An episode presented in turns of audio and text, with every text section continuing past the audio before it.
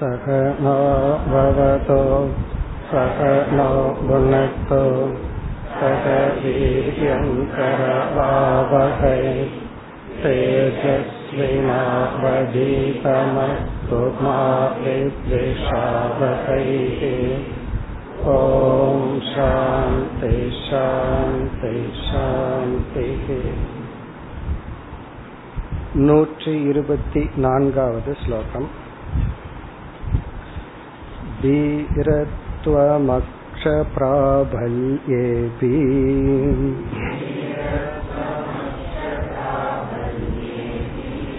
आनन्दास्वादवाञ्चया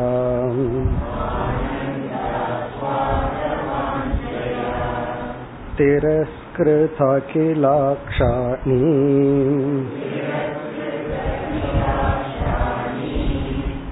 तच्चिन्तायां प्रवर्तनम्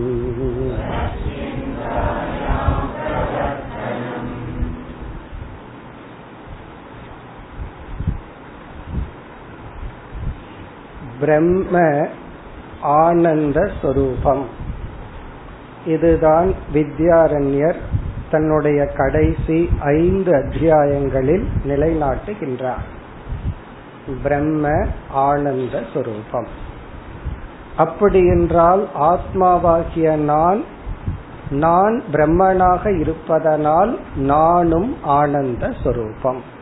ஆகவே ஆத்மா பிரம்ம ஆனந்த சுரூபம். இந்த கருத்தை இந்த அத்தியாயத்தில் சுஷுப்தி அவஸ்தையை பிரதானமாக எடுத்துக்கொண்டு வித்யாரண்யர் நிலைநாட்டினார். ஆழ்ந்த உறக்கத்தில் சுக சாதனம் எதுவும் இல்லை.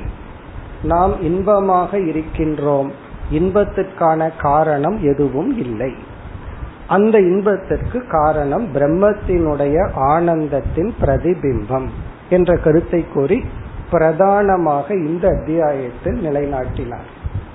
பிறகு உபனிஷத்திலிருந்து சில முக்கிய மந்திரங்களை குறிப்பிட்டார்.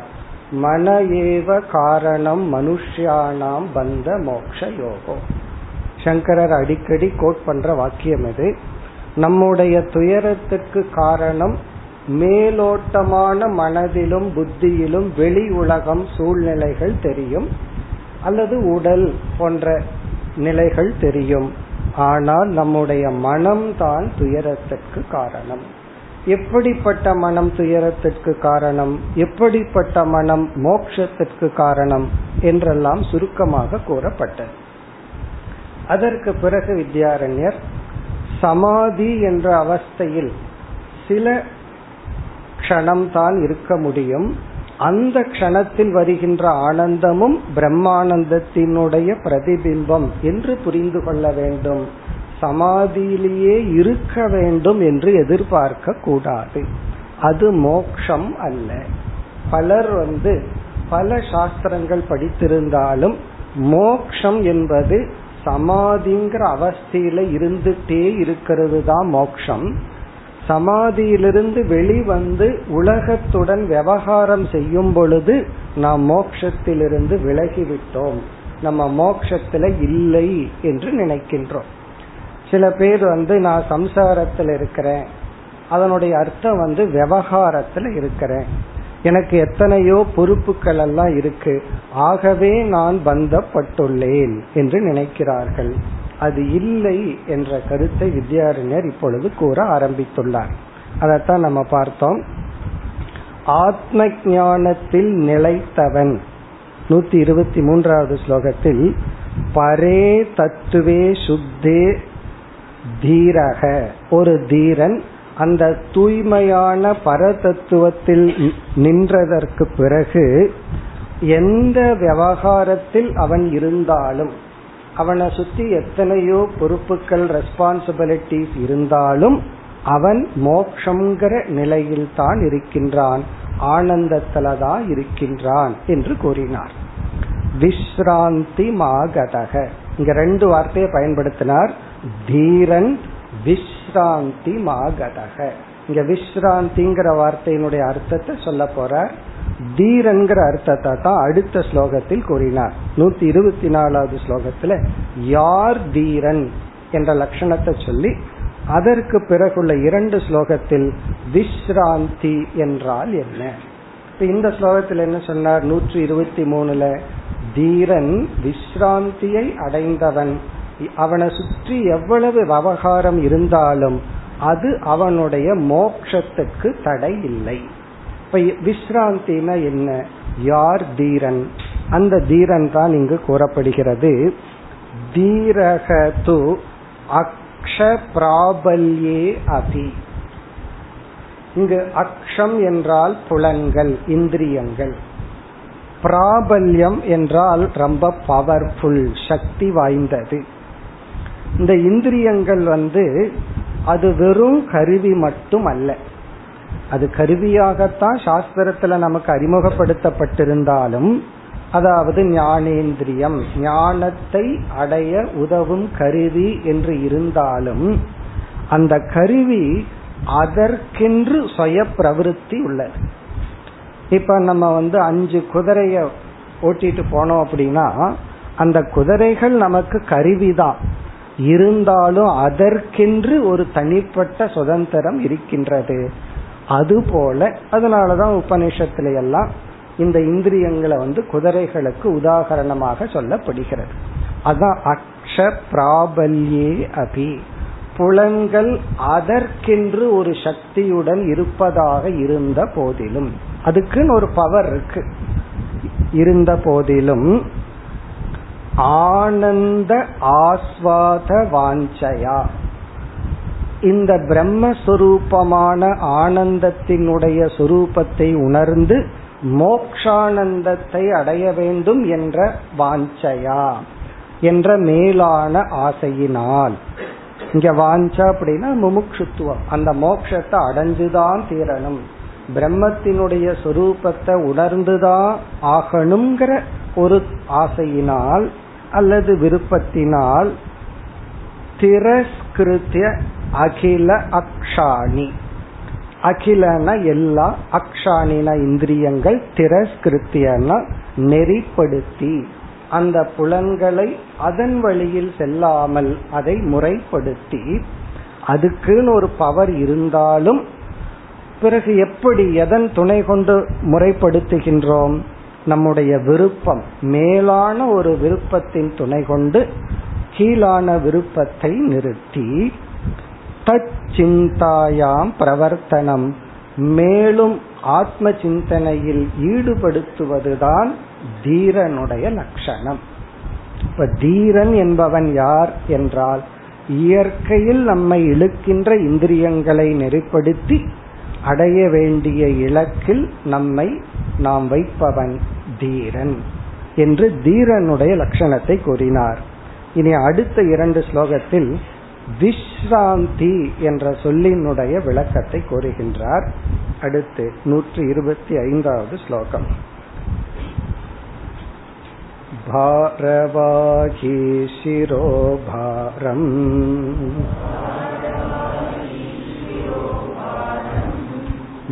मुक्त्वास्ते विश्रमं गतः। संसारव्यापृतित्यागे। तादृग्बुद्धिस्तु विश्रमः।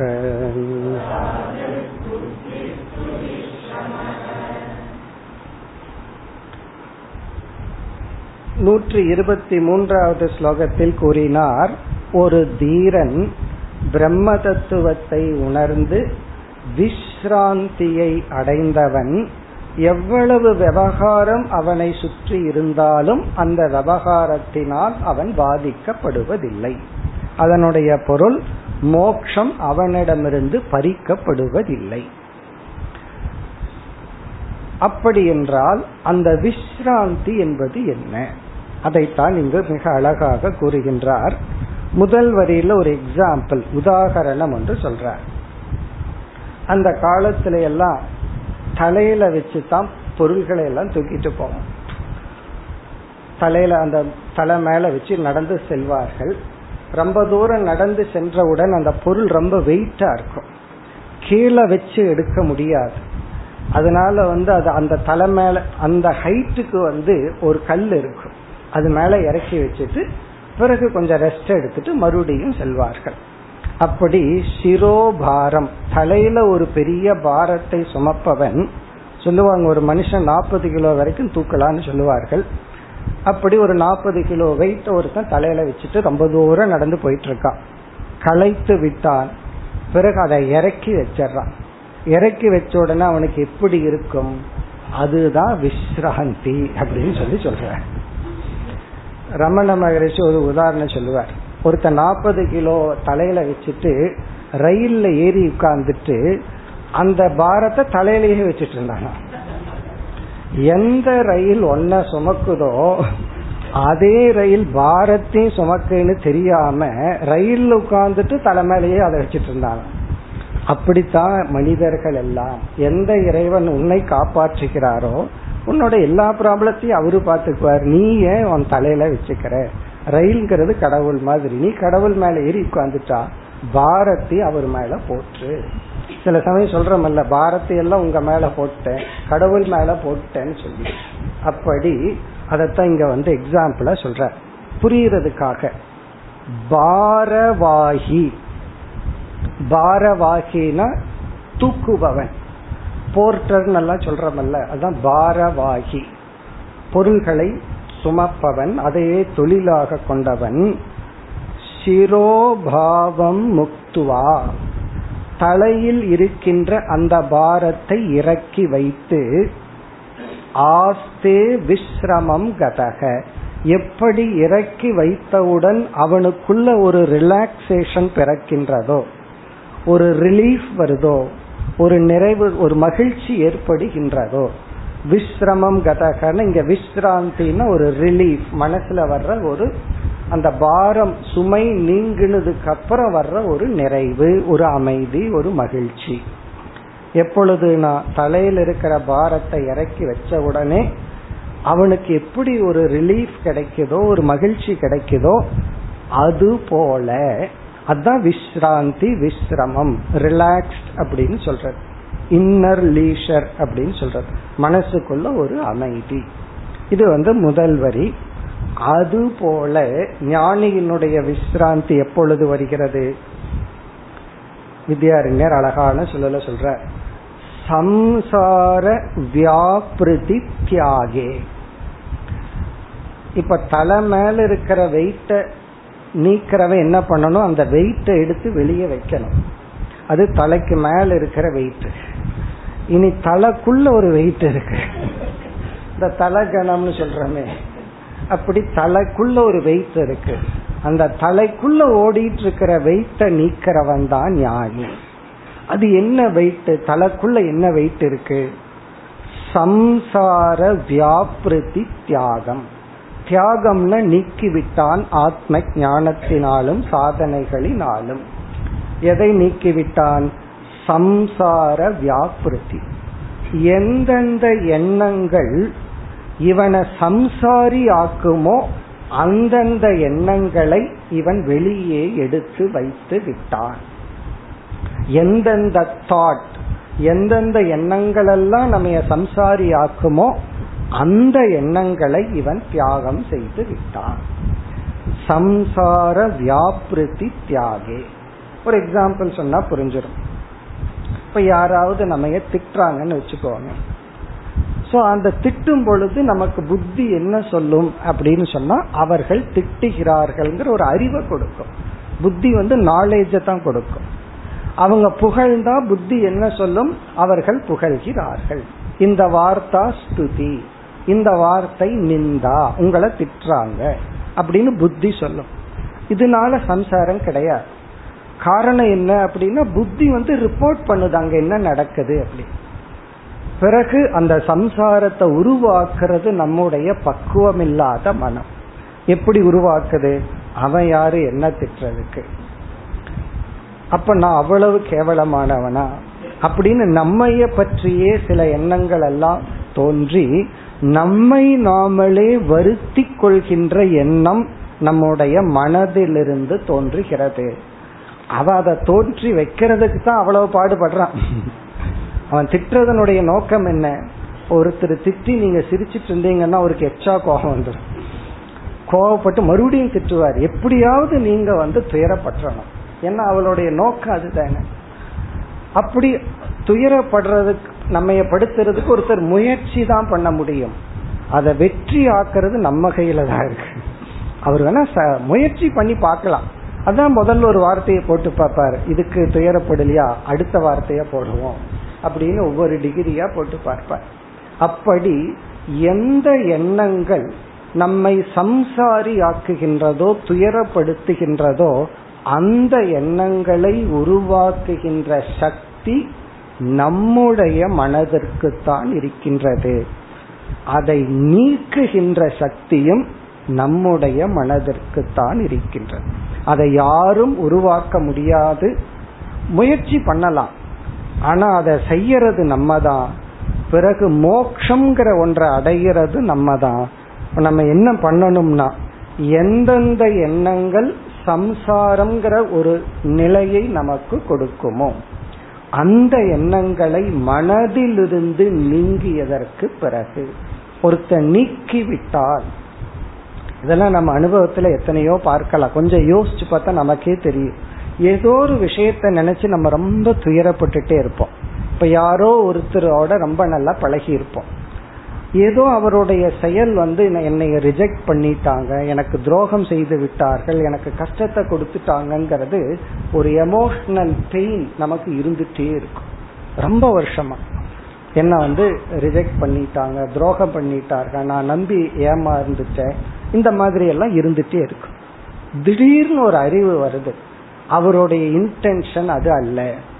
அல்லது அவரே தெரியாம காலத்துல அப்படி தெரியாம பண்ணிட்டார். அவருடைய இன்டென்ஷனும் கூட என்ன ஹட் பண்றதாக இல்லை. அவருடைய அஜான திசையில அப்படி பண்ணிட்டார்.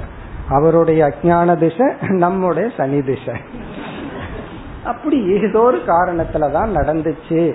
அப்படிங்கிற ஒரு கிரவுண்ட் ரியாலிட்டிய புத்தி புரிந்து கொள்ளும் பொழுது அந்த தாட் எந்த எண்ணம் வந்து என்ன நினைச்சே துயரப்பட்டுட்டு இருந்ததோ அல்லது அந்த சம்பவத்தை நினைச்சு அவர்களை நினைச்சு நாம துயரப்பட்டனோ உடனடியே ஒரு ரிலீஃப் வர்றத நம்ம அனுபவிக்கலாம். அடுத்த செகண்ட் மைண்ட் ரிலீவ் ஆயிரும். அதுதான் இங்க சொல்றாரு சம்சார வியாபிருத்தி தியாக சம்சார வியாபிருத்தி தியாகம் என்றால் அந்த நேரத்தில் நம்மை துயரப்படுத்தி கொண்டிருக்கின்ற எண்ணங்களையெல்லாம் தலையிலிருந்து நீங்கியதற்கு பிறகு. அப்ப எந்த எண்ணம் எனக்குள்ள வந்தா என்னையே நான் துயரப்படுத்த மாட்டேனோ அந்த எண்ணங்கள் நான் வராத நிலையில் நான் என்னை வைத்திருந்தால் அப்பொழுது மைண்டு கொண்டு வருமே. அதத்தான் சொல்றார் தாதிரு புத்திஸ்து விஸ்ரமக. அப்படிப்பட்ட புத்தி அப்படிப்பட்ட மனம்தான் ரிலாக்ஸ்டு மைண்ட் விஸ்ரமகன்னு சொன்னா இந்த தனக்குள்ளேயே அக்கௌண்ட் செட்டில் பண்ணிக்கிறதுன்னு அர்த்தம். அதுதான் ரியல் ரிலாக்ஸேஷன் அப்பொழுதுதான் மனம் அமைதி அடைந்து விட்டது. விஸ்ரமகங்கிறதுக்கு இலக்கணப்படி டிக்ஷனரி அர்த்தம் வந்து ஓய்வெடுத்தல். ஓய்வெடுத்தல் விஸ்ரமக விஸ்ராந்தின்னு சொல்றோம். இது ஓய்வெடுத்தல்னா எதிலிருந்து ஓய்வுனா என்னையே நான் துயரப்படுத்திக் கொள்கின்ற சம்சார எண்ணங்களிலிருந்து விடுதலை அடைவதுதான் ஓய்வு. அப்ப ஞானிக்கு ஓய்வு அப்படிங்கறது என்னன்னா அல்லது மோக்ஷம்னா என்னன்னா என்னை துயரப்படுத்தும் எண்ணத்திலிருந்து நான் விடுதலை அடைதல். இதே கருத்தை மிக அழகாக மேலும் வித்யாரண்யர் அடுத்த ஸ்லோகத்தில் கூறுகின்றார். विश्रान्तिं परमां प्राप्तः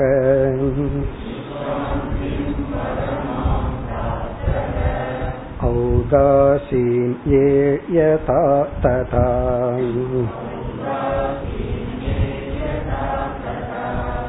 सुखदुःखदशायां च तदानन्तैकतत्परः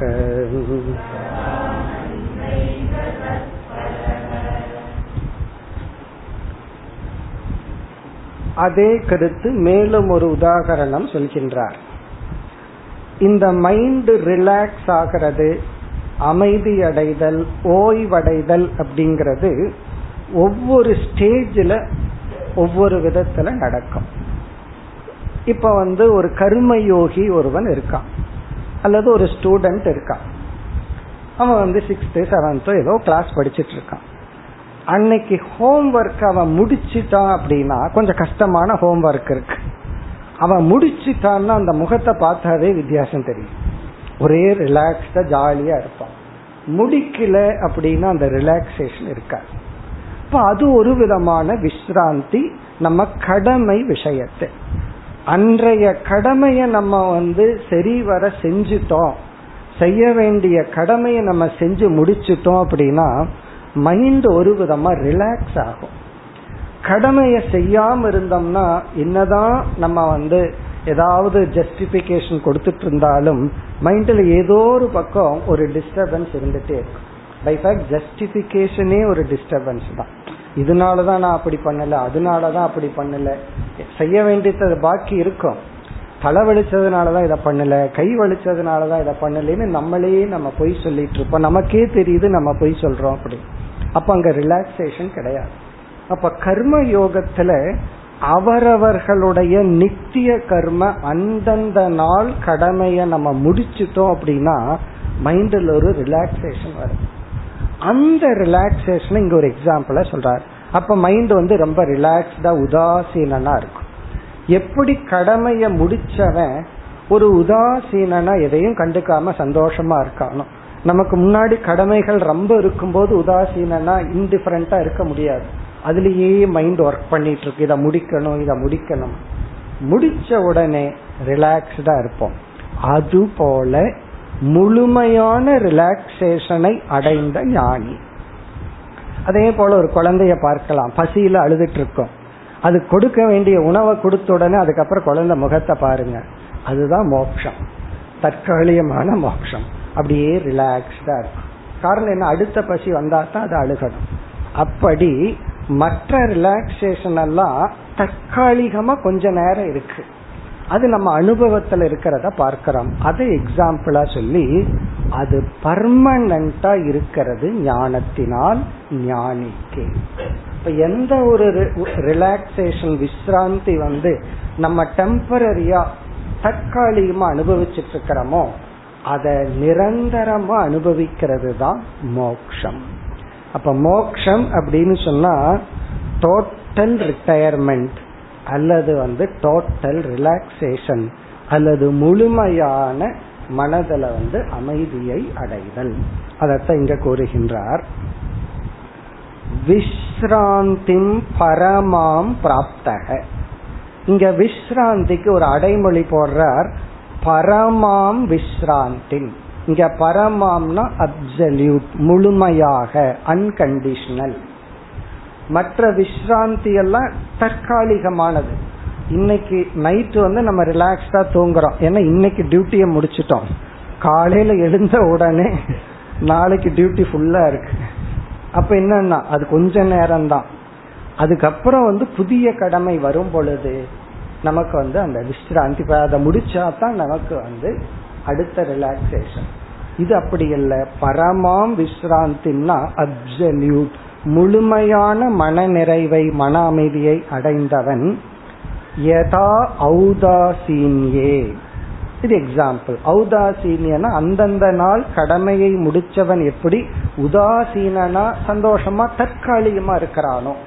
ஏன்னா அன்னைக்கு அன்னைக்கு வேலை கிடையாது எல்லா வேலையும் முடிச்சாச்சு சந்தோஷமா இருக்கிறானோ அது போல.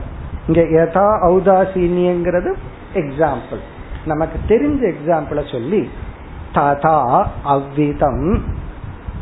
இப்ப எல்லா காலத்திலும் அப்படின்னு நம்ம சொன்னோம்.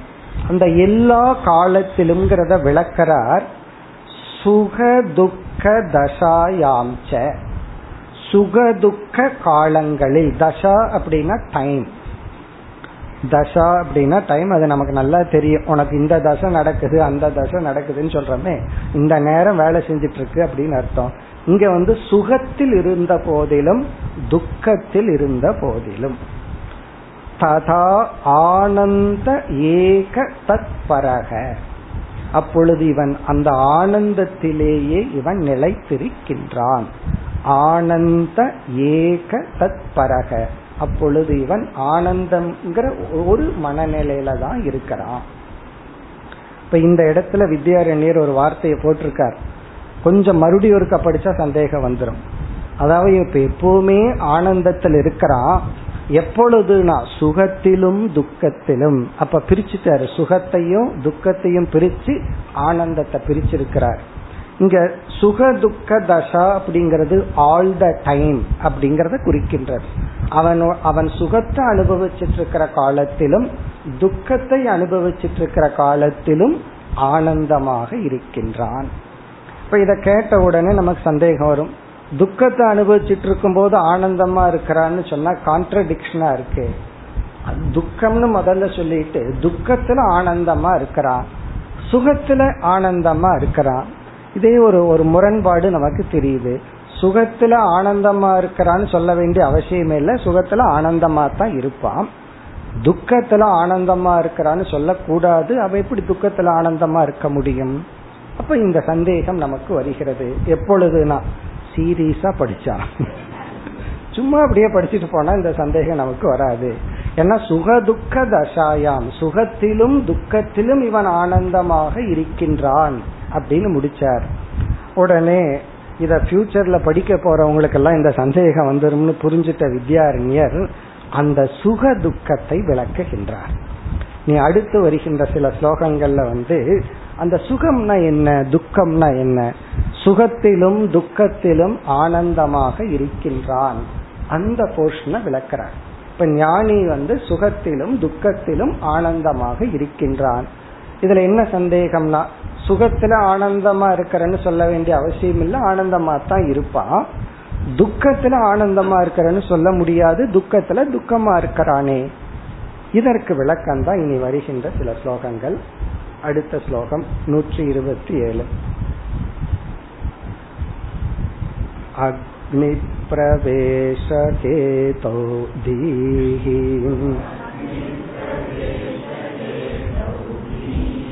शृङ्कारे यादृशी तथा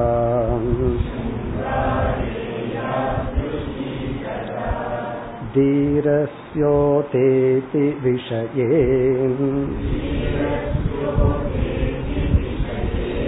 अनुसन्धानविरोधिनी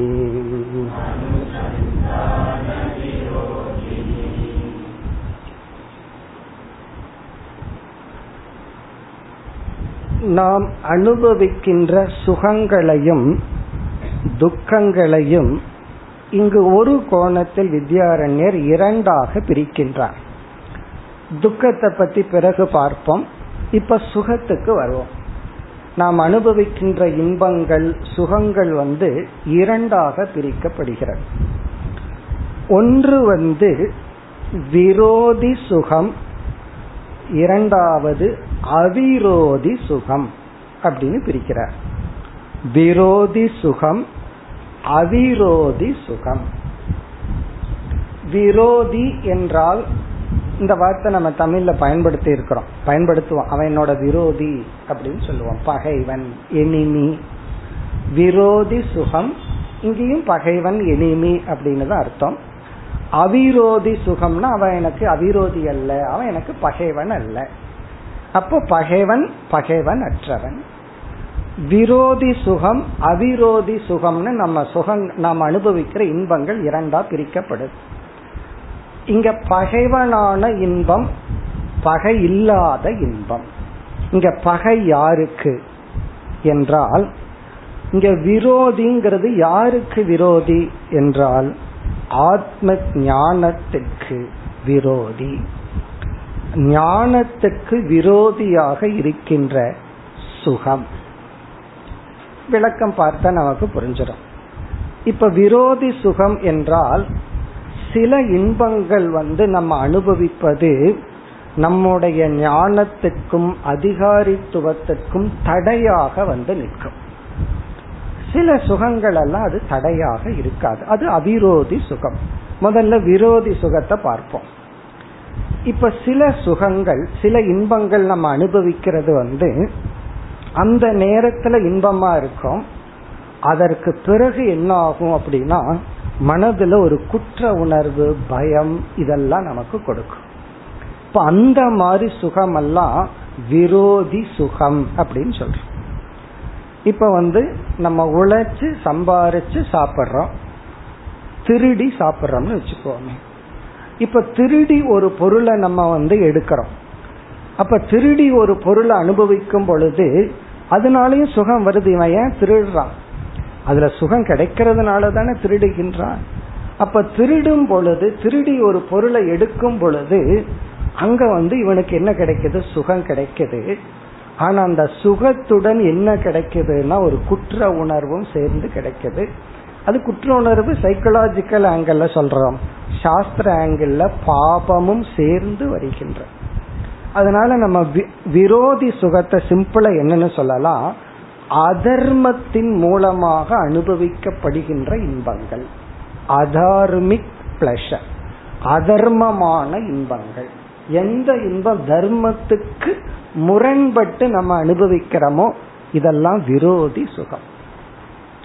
அப்ப விரோதி சுகத்துல என்னன்னா கண்ணுக்கு தெரியாத பாவம் வருது. ஒரு இன்பத்தை நம்ம அனுபவிக்கும் பொழுது அது அதர்மமாக இருந்தால் அது அதர்மம்னு தெரிஞ்சாலும் கட்டுப்படுத்த முடியாம அது அதர்மமா இருந்தாலும் பரவாயில்லன்னு ஒரு இன்பத்தை அனுபவிச்சா அந்த இன்பம் என்ன பண்ணுமா? நம்ம மனதுல வந்து குற்ற உணர்வை கொடுத்து பொறாமைய கொடுத்து கோபத்தை கொடுத்து பயத்தை கொடுத்து இதெல்லாம் கொடுத்து மனதை வந்து சஞ்சலப்படுத்தி அறிவை அடையாமலும் அறிவை அடைந்திருந்தால் அதை நிற்காமலும் அது தடையாக இருக்கும். அறிவுக்கு தடையாக இருக்கும். மோக்ஷத்துக்கு தடையாக இருக்கும். அப்ப இங்க என்ன வித்யாரண்யர் சொல்ல விரும்புறாருன்னா ஞானி வந்து விரோதி சுகத்தை விடுவான் விட்டாக வேண்டும். விட்டாதான் ஞானமும் வரும். ஞானத்துல நிற்கவும் முடியும். அப்ப விரோதி சுகத்தை ஒரு ஞானி நாட மாட்டான் நாடக்கூடாது. அதை நம்ம சுருக்கமா புரிஞ்சுக்கிறது என்னன்னா அதார்மிக் அதர்மமான சுகத்தை ஒருவன் அனுபவிக்க கூடாது அதர்மமான சுகத்தை அனுபவிக்கணும்னு ஆசை வரலாம் இங்க அதர்மம்னா உடனே திருடுறத மட்டும் நினைக்க கூடாது நம்ம உடம்புக்கு நாலு இட்லி தான் வேணும்னா அஞ்சாவது இட்லி அதர்மம் அது. ஆறாவது இட்லி அதர்மத்துக்கு அதர்மம். அப்படி எதெல்லாம் நமக்கு என்ன நமக்கு குற்ற உணர்வு வரும்? நம்ம அளவா சாப்பிடணும்னு உட்கார்ந்துருப்போம். அது என்ன காரணமோ கொஞ்சம் ஸ்வீட் நல்லா வேற செஞ்சு போட்டாங்கன்னு வச்சுக்கிறோமே நம்மளால கண்ட்ரோல் பண்ண முடியாம அதிகமா சாப்பிட்டுறோம். அப்ப நமக்கே ஒரு குற்றம் அந்த நேரத்துல இன்பம் இருந்தாலும் இன்னைக்கு நான் ஸ்லிப் ஆயிட்டேன் மிஸ் பண்ணிட்டனே. இப்போ ஆழ்ந்த மனதுல வந்து ஒரு துக்கம் நமக்கு இருக்கும். துக்கத்தையும் பார்க்கும்போது இதை நீங்க ரிவர்ஸா புரிஞ்சுக்க போறோம். விரதம் இருக்கிறோம். அங்க வந்து பிசிக்கல் பெயின் ஆனா உள் மனதுல நான் இன்னைக்கு சாதிச்சுட்டேன். இன்னைக்கு நான் என்னால சாப்பிடாம இருக்க முடிஞ்சிச்சுன்னு எவ்வளவு ஒரு ஆனந்தம் எவ்வளவு ஒரு அமைதி ஆழ்ந்த மனசுக்குள்ள இருக்கு. அப்ப அங்க துக்கத்திலேயே நம்ம அதை பார்க்கும்போது பார்ப்போம். அப்ப இங்க விரோதி சுகம் என்றால் எந்த ஒரு சுகம் அதர்மமோ அல்லது பகவத்கீதையில சொன்னபடி வேற லாங்குவேஜ்ல சொல்லணும்னா ராஜச தாமச சுகம். ரஜோகுணத்தின் தூண்டுதலாலும் தமோ குணத்தின் தூண்டுதலாலும் அடையப்படுகின்ற சுகம் எல்லாம் அதெல்லாம் அதர்மமான சுகம். இப்போ அந்த சுகத்தை ஒரு மனம் நாடினால் அந்த சுகத்தை நாடி சென்றால் அந்த மனதுக்கு அறிவு அடைய முடியாது ஆத்ம ஞானத்தை அடைய முடியாது. அப்படியே கொஞ்ச நஞ்சு அடைஞ்சிருந்தாலும் அதுல நிற்க முடியாது. அப்ப இங்க வித்யாரண்யர் என்ன சொல்றார்? சுகதுக்க தசாயாம்ங்கிற இடத்துல ஒரு கேள்வி வருது. அப்ப ஞானிய வந்து அதர்மமான எண்ணங்கள் அதர்மமான இன்பங்கள் அவனை அட்ராக்ட் பண்ணி அவன் பின்னாடி போயிட்டா என்ன ஆகிறது? அப்படின்னு ஒரு சந்தேகம் வருது. அதாவது அதர் விரோதி சுகம் அவனை ஈர்த்தால். அவன் அந்த விரோதி சுகத்துக்கு போய் இந்த ஞானத்தையும் ஞான நிஷ்டையும் அடையாம போயிருவானே அப்படின்னு ஒரு சந்தேகம் வரும் பொழுது அதற்கு பதில் இந்த ஸ்லோகத்தில் குறிப்பிடுகின்றார். இந்த ஸ்லோகத்தில் என்ன பதில் சொல்றாருன்னா ஞானிக்கு விரோதி சுகம் அவனை ஈர்க்காது. அவனால விரோதி சுகத்துக்கு போக முடியாது. இங்க விரோதிங்கிற புது வார்த்தையா இருந்தா அதர்மமான இன்பத்திற்குள் அவன் செல்ல முடியாது. அவன் செல்ற ஸ்டேஜ்ல இருந்தான்னா அவன் ஞானிங்கிற ஸ்டேஜுக்கே வந்திருக்க மாட்டான். அவன் ஞானிங்கிற ஸ்டேஜ் ஞான நிஷ்டைங்கிற ஸ்டேஜுக்கு வந்திருக்கான் இவ்வளவு தூரம் மேல வந்திருக்கான்னா அவனால அதர்ம சுகத்திலிருந்து விலகி இருக்க முடிந்ததனால் தான் அப்படின்னு சொல்லி சொல்ற பிறகு அடுத்தது என்ன சொல்லுவார்? அடுத்த ஸ்லோகங்கள்ல சரி அவிரோதி சுகம் அது இருந்துட்டு போகட்டுமே சொல்லுவார். அதாவது தார்மீகமான ஒரு சுகத்தை ஞானி அனுபவிக்கிறதுல அவனுடைய ஞானத்துக்கோ ஞான நிஷ்டைக்கோ தடை இல்லை. அப்படி வித்யாரண்யர் என்ன சொல்றாருன்னா சுகத்திலும் துக்கத்திலும் இவன் அமைதியாக மோட்சத்தில் இருக்கிறான்ங்கிற இடத்துல சுகத்தை எடுத்துட்டு ரெண்டா பிரிச்சு ஞானிக்கு அதர்மமான சுகத்தை நோக்கி போகணுங்கிற ஒரு புல் இருக்காது. ஏன்னா அதையெல்லாம் இவன் தாண்டி வந்து விட்டான். அந்த சிரமத்தை எல்லாம் இவன் கடந்து தவத்தின் மூலமா கடந்து வந்துட்டான். அதனால அப்படிப்பட்ட ப்ராப்ளம் அவனுக்கு இல்லை. ஆகவே அந் அப்படி அவன் டிஸ்டர்ப் ஆக மாட்டான். பிறகு உடனே பூர்வபக்ஷி சொல்லலாம். சரி அவிரோதி சுகத்துல போனா அப்படின்னு சொன்னா தார்மீகமான சுகத்தை அவன் அனுபவித்தாள். இங்க சொல்றாரு அனுபவிக்கட்டும்னு சொல்ற அவன் தார்மீகமான சுகத்தை அனுபவிச்சா அந்த சுகம் அவனுடைய ஞானத்துக்கோ ஞான நிஷ்டைக்கோ தடை இல்லை. அப்ப என்ன சொல்றாரு? ஒரு ஞானி லௌகிக சுகமாக இருந்தாலும் அது தர்மப்படி இருந்தா அதை அவன் அனுபவித்தால் அதில் தவறில்லை. உண்மையிலேயே அனு விரும்புறானோ இல்லையோ அதை அனுபவிச்சு தான் ஆகணும். அவன் வந்து இப்போ உணவு அருந்தும் பொழுது உணவு சுவையா இருந்தால் ஒரு சுகம் வரத்தான் வருது. அப்படி இந்த உலகத்துல பிராரப்தம் நமக்கு சில சுகங்களை கொடுத்து தான் ஆகும். வேண்டான்னு சொன்னாள். அப்ப அந்த சுகம் வந்து இவன் ஞான நிஷ்டைய கலைச்சிருமான்னா கலைக்காது. ஏன்னா இது அவிரோதி சுகம் அப்படின்னு சொல்லி சொல்றார். அப்ப சுகத்தை இரண்டா பிரிச்சு விரோதி சுகம் அவிரோதி சுகம்னு பிரிச்சு விரோதி சுகத்தை நாடி அவன் செல்ல மாட்டான். அந்த ஸ்டேஜில் அவன் இருந்தா அவனை ஞானின்னு சொல்ல முடியாது சாதகன்னு சொல்லணும். ஏன்னா அவன் அப்ப பிராக்டிஸ் பண்ணிட்டு இருக்கான் ஞானிங்கிற ஸ்டேஜுக்கு வரும் பொழுது அதர்மமான அட்ராக்ஷன் இன்பம் அவனுக்கு ஒன்றும் அப்படி ஒரு அட்ராக்ஷன் அவனுக்கு இருக்காதுன்னு சொல்லிடுறார். அப்போ அதை அவன் விட்டு விடுவான்.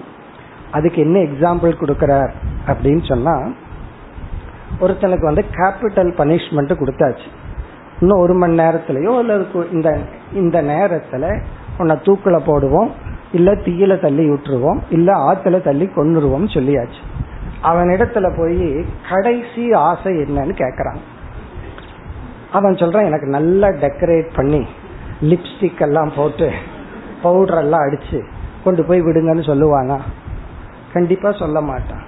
ஏன்னா அவனுடைய மைண்ட்ல அந்த இடத்துல என்ன டோட்டலா ஆக்குப்பை ஆயிருக்கு? இன்னும் சில மணி நேரத்துல இறந்து போக போறோம். அப்படிங்கிற வந்து மிருத்யு விருத்தி மரணம்ங்கிற ஒரு தாட் அதை நம்ம மறந்துட்டு இருக்கிறதுனாலதான் சந்தோஷமா இருக்கிறோம். அது கொஞ்சம் ஓவரா வந்துச்சுன்னா ரமண மகரிஷி மாதிரி ஓடிடுவோம் நம்மளும். இருக்கிற இடத்துல இருக்க மாட்டோம். அப்படி அந்த தாட் ஆஃப் டெத் மரணத்தை பற்றி எண்ணத்தை நம்ம மறந்து இருக்கிறோம் இவனுக்கு அந்த நேரத்துல மைண்ட்ல ஃபுல்லா என்ன ஆக்குப்பை ஆயிருக்கு? இன்னும் சில மணி நேரங்களில் அல்லது ஒரு நாளில் நான் இறந்து விடுவேன். அப்ப அவன் மைண்டு பூரா மரணத்துல இருக்கும் பொழுது அவனுடைய உடலை அழகுபடுத்திக்கணுங்கிற ஆசை அவனுக்கு வருமா? அப்படின்னா எப்படி வராதோ. அவனுக்கு அவன் கஷ்டப்படுவான? கஷ்டப்பட்டு நான் வந்து தலை சீவனம் பவுடர் அடிக்கிற ஆசையெல்லாம் விட்டுட்டேன்னு சொல்லுவானா? பை ஃபேக்ட் அதுக்கப்புறம் அவன் மூஞ்சிய பாக்குறதுக்கே விரும்ப மாட்டான். அவனுடைய முகத்தையே அவன் கண்ணாடியில பார்க்க அவன் விரும்ப மாட்டான். காரணம் என்ன? அவன் மைண்ட்ல அவ்வளவு தூரம் ஆக்குப்பை ஆயிருக்கு. என்ன? மரண விருத்தி. நாம் இறக்க போகின்றோம் அப்படிங்கிற எண்ணம் அவ்வளவு தூரம் ப்ரொசஸ் பண்ணினவனுக்கு இந்த உடல் அழக பத்தி இல்ல உன்ன ரெண்டு நாள் டைம் கொடுங்க ஒரு அரை கிலோ குறைச்சிக்கிறேன்னு சொல்லுவானோ? இப்ப எல்லாத்துக்கும் அந்த ஒரு கான்செப்ட் வெயிட்ட குறைக்கணும் அதை பண்ணணும் அழகா இருக்கணும் அப்படி. அது எப்படி வராதோ? அது போல. இது எக்ஸாம்பிள் அதுபோல எப்படி மரணம் அடைய போறவனுடைய மனம் முழுவதும் மரண விருத்தி இருக்கிறதோ அதுபோல ஞானியினுடைய மனதில பிரம்ம விருத்தி இருக்கின்ற இங்க மரணத்தையும் பிரம்மத்தையும் கம்பேர் பண்ற பிரம்மத்தினுடைய ஆனந்த சுரூபம் அவனுக்குள்ள அப்படி இருக்கா?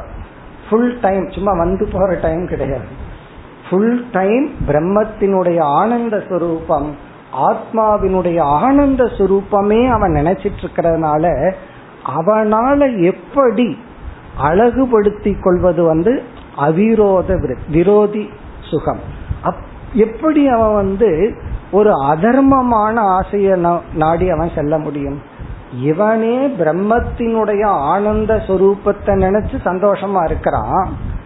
அவனுக்கு எப்படி ஒரு அல்பமான அது அதர்ம விதத்துல போய் ஒரு இன்பத்தை அடையணுங்கிற எண்ணம் ஏற்படும். என்ன எக்ஸாம்பிள் இவர் கொடுக்கிறாரு அப்படி இந்த ஸ்லோகத்துல வந்து ஞானிக்கு விரோதி சுகம் டெம்டேஷன் இருக்காது அப்படின்னு சொல்லிட்டு பிறகு அடுத்த இரண்டு ஸ்லோகங்கள்ல வந்து அவிரோதி சுகம் அதாவது ஞானத்துக்கு தடையில்லாத சுகம் வந்துட்டு போகட்டுமே அது ஞானத்துக்கு தடை இல்லையே என்று சொல்ல போகின்றார். இப்ப இந்த ஸ்லோகத்தை பார்ப்போம். இப்ப இந்த ஸ்லோகத்தில் அக்னி பிரவேச ஹேதௌ.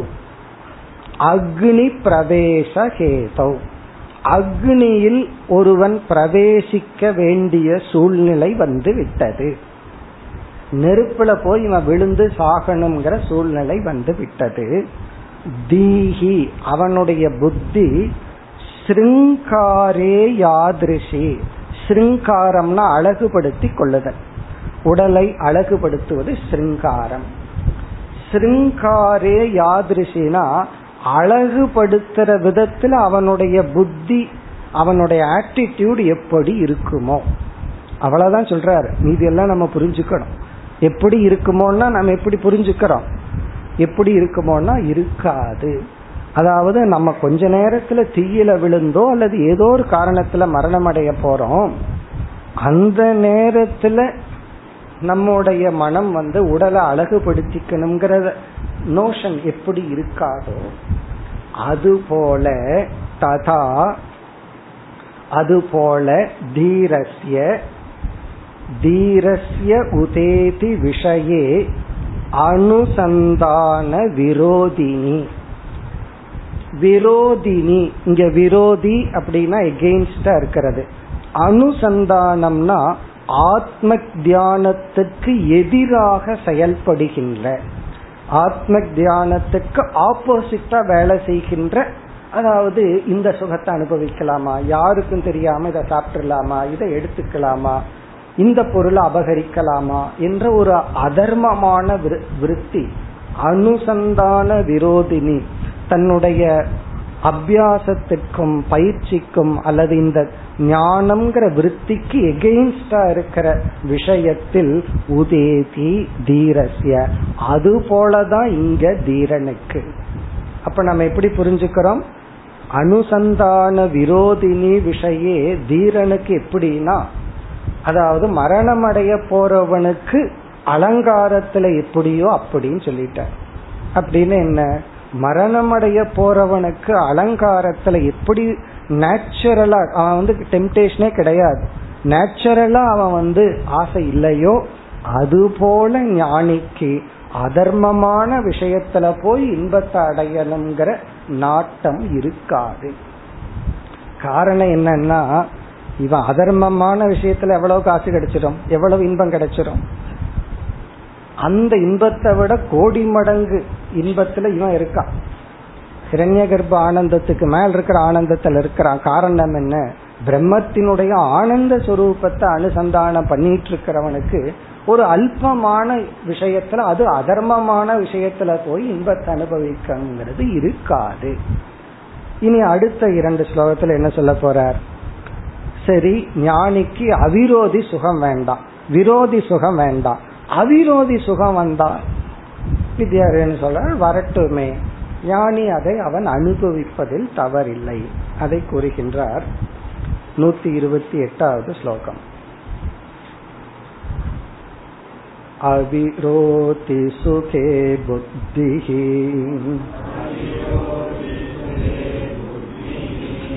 स्वानन्ते च गमागमौ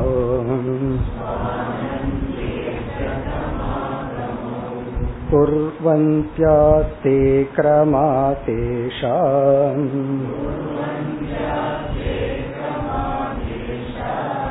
काकाक्षिवति तस्ततः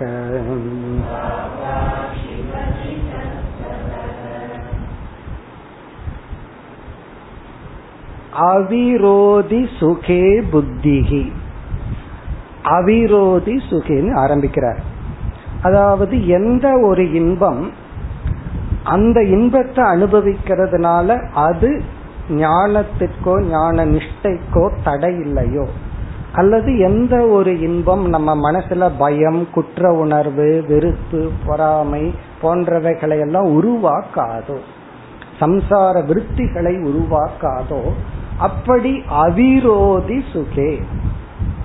அதனாலதான் ஞானினா பலர் என்ன நினைக்கிறாங்க? எந்த சுகத்தையும் அனுபவிக்க கூடாது அப்படி அனுபவிச்சுட்டா ஞானி அல்ல. இப்ப வந்து ஞானிக்கு சாப்பாடு போட்டுட்டு டேஸ்டா இருக்குன்னு சொல்லிட்டா ஒரு ஞானி கிடையாது. காரணம் என்ன? அது எப்படி அவருக்கு டேஸ்ட் எல்லாம் தெரியலாம்? டேஸ்ட் தெரியக்கூடாது. சில பேர் அப்படி சீரியஸா நினைச்சிட்டு இருக்கான் அவர்கிட்ட கேட்க கூடாது கேட்டா அவருக்கு அவருக்கு அது தெரியாதல்ல. அப்படின்னா எதுக்கு? கஷ்டப்பட்டு சமைச்சு கொடுக்கணும்.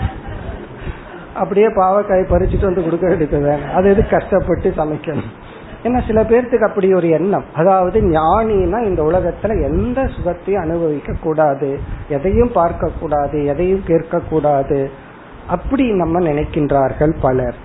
வித்யாரண்யர் இதெல்லாம் சாதாரண இதெல்லாம் யாருமே சொல்லி கொடுக்காம நம்ம மனசுல வர்ற தவறான எண்ணங்கள். வித்யாரண்யர் இதெல்லாம் கிளியர் பண்றாரு. அப்படியெல்லாம் இல்லை. ஞானியும் மற்ற மனிதர்களை போல இந்த உலகத்தில் இருக்கின்ற சுகங்களை அனுபவிப்பான். ஆனா அவன் அனுபவிக்கிற சுகம் அவிரோதி சுகம். விரோதம் இல்லாத சுகம். அந்த சுகம் தர்மத்துக்கு உட்பட்டது அளவானது. அப்படிப்பட்ட இன்பத்தை நம்ம அனுபவிக்கிறதுனால அந்த இன்பம் நமக்கு குற்ற உணர்வை கொடுத்தோ ஞானத்துக்கு தடையாக இருக்காது. அப்போ உடனே ஒரு சந்தேகம் வரலாம். சரி அந்த சுகத்தை அனுபவிக்கும் பொழுது பிரம்ம சுகத்தை மறந்துடுவானே இவன் வந்து ஆத்ம ஞானத்திலேயே சுகத்துல இருந்துட்டு இருக்கான் நல்லா சாப்பிட்டு இருக்க எனக்கு சாப்பிட்றத தவிர வேற உதாரணம் தெரியல. அதனால அதையே சொல்லிட்டு இருக்கேன் நல்லா சாப்பிட்டு இருக்கும் போது ஒரு நல்ல அப்படியே அப்ப பிரம்மத்தையே நினைச்சிட்டு இருந்தா எப்படி வித்தியாசம் தெரியும்? ஆகவே இவன் ஒரு ஒரு சுகத்தை அனுபவிக்கிறான். அல்லது ஒரு நல்ல பக்தி ஏதோ ஒரு நல்ல ஒரு மியூசிக்கை கேட்கறான். அல்லது வந்து வாக்கிங் போறதே ஒரு சுகம்தான். அப்படி ஏதோ ஒரு சுகத்தை அனுபவிக்கும் பொழுது தர்மத்துக்குட்பட்ட சுகத்தை அனுபவிக்கும் பொழுது அந்த நேரத்தில் இவன் பிரம்மத்தை மறந்துதான் ஆகணும் மறந்து விடுகிறானே என்றால் அதற்கு வித்யாரிணர் இனி ஒரு எக்ஸாம்பிள் லாஜிக் கொடுக்கிறார். இந்த காக்கா காக்கை இருக்குல்லவே குரோ அதுக்கு வந்து ரெண்டு கண்ணு இருந்தாலும் ஏக்க திருஷ்டி. அது நீங்க காக்காய க்ளோஸா பார்த்திருந்தா தெரியும். அது ஒரு பக்கம் பார்க்கும்போது இனி ஒரு பக்கம் கண்ணு மூடிக்கும். இனி ஒரு பக்கம் திரும்பும் போது இந்த கண்ணு மூடிக்கும். காக்க திருஷ்டின்னு வந்து சாஸ்திரத்துல சொல்லியிருந்தாலும் அதுக்கு என்ன அர்த்தம்னா காக்கை வந்து உன்னை பார்த்துச்சுன்னா அந்த நேரத்துல அதை மட்டும்தான் பார்க்குது. வேற எதையும் பார்க்காது. ரைட் சைடு பார்த்துச்சுன்னா லெஃப்ட் சைடு அதுக்கு தெரியாது. லெஃப்ட் சைடு பார்த்துச்சுன்னா அதுக்கு ரைட் சைடு தெரியாது. அப்படி ஆனா அதுக்கு ரெண்டு கண்ணு இருக்கு. அப்ப லெப்ட்ல பார்க்கும்போது ரைட் கண்ணு மூடிக்கும் ரைட்ல பார்க்கும்போது லெப்ட் கண்ணு மூடிக்கும். அப்படி காக்கை எப்படி ஒன்ன பார்க்குது உடனே அடுத்த நிமிஷம் அதை பார்க்குது. அப்படி இந்த ஞானி விஷய சுகத்தை அனுபவிக்கும் பொழுது பிரம்ம சுகத்தை அவன் மிஸ் பண்றான். பிரம்ம சுகத்தை அனுபவிக்கும் பொழுது விஷய சுகத்தை மிஸ் பண்றான்.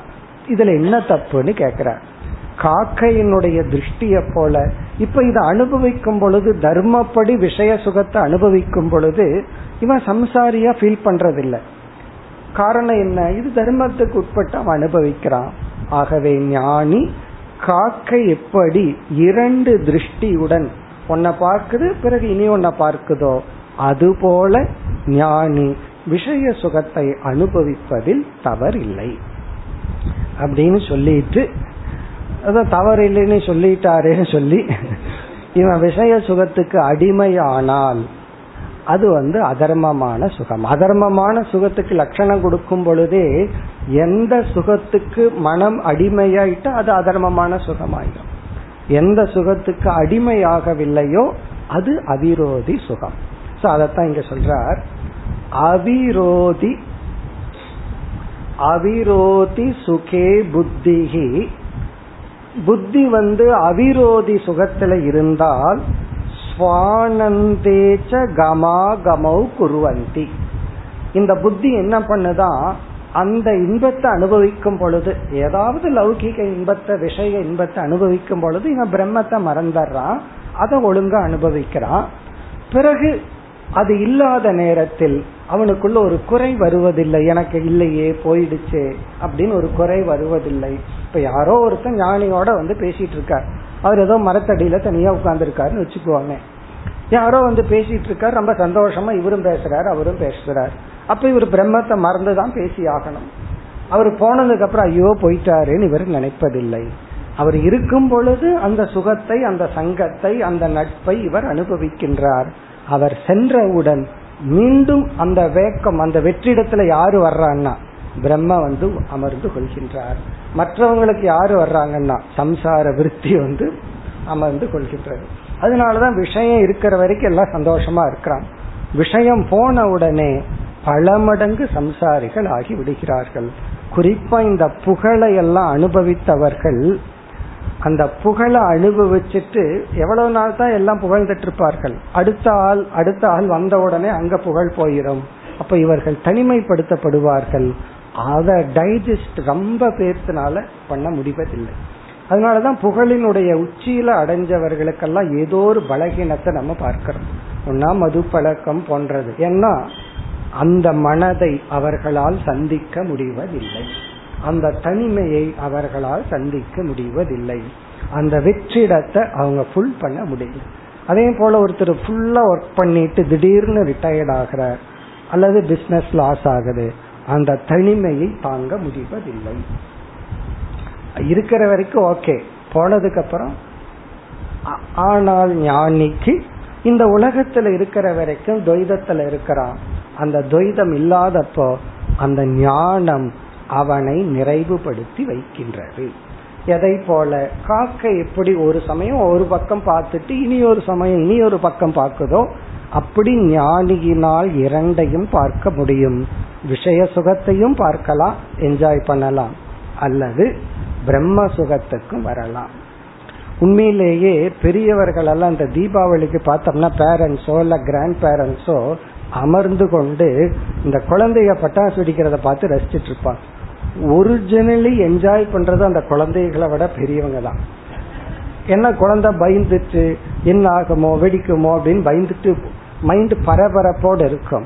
அப்ப உண்மையான தீபாவளி யாருக்குன்னா தீபாவளியை வேடிக்கை பார்க்கறவங்களுக்கு தான். அது போல ஞானிக்கு வந்து இந்த உலகத்தை அவன் பார்க்கிறான். மீதி நேரத்துல அவனுக்கு அந்த பிரம்ம ஞானத்தினால் நிறைவுடன் இருக்கின்றான். அதுதான் இங்கு சொல்லப்படுகிறது. குர்வந்தி ஆஸ்தே கிரமாத். கிரமாத்னா பை ஆர்டர் ஒரு டைம் இவன் லௌகிக இன்பத்தை அனுபவிக்கிறான். பிறகு அடுத்த செகண்ட் அது இல்லாத பொழுது ஒரு ஏக்கம் வருவதில்லை. அந்த ஏக்கத்தை நீக்கிறது ஞானம். எதை போல? கா காக்ஷிவத்திதஸ்ததக காக்கையினுடைய கண்கள் இந்த பக்கமும் அந்த பக்கமும் போய் போய் வருவது போல ஞானி விரோதமில்லாத விஷய சுகத்தை அனுபவித்து பிறகு ஆத்ம ஞான சுகத்தை அனுபவிக்கின்றான். அடுத்த ஸ்லோகத்துல ஜஸ்ட் அந்த காக்காட்சிங்கிறத மட்டும் எக்ஸ்பிளைன் பண்றார் காக்கத்தினுடைய திருஷ்டி எப்படிங்கிறத மட்டும் விளக்குகின்றார் அடுத்த வகுப்பில் தொடர்வோம் ॐ पूर्णमदपूर्णमिदं